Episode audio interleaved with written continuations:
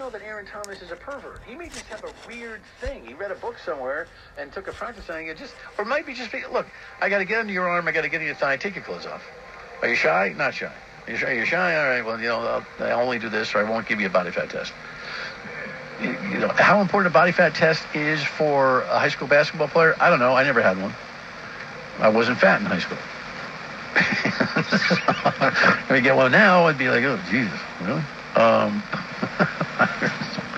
um, and if a coach asked, you know, if it was a practice back in the day, and uh, meaning my day in high school, and all the guys, you know, you used to go into the into the coach and get a body fat test. We'd all be like, "What the hell is that? I don't know."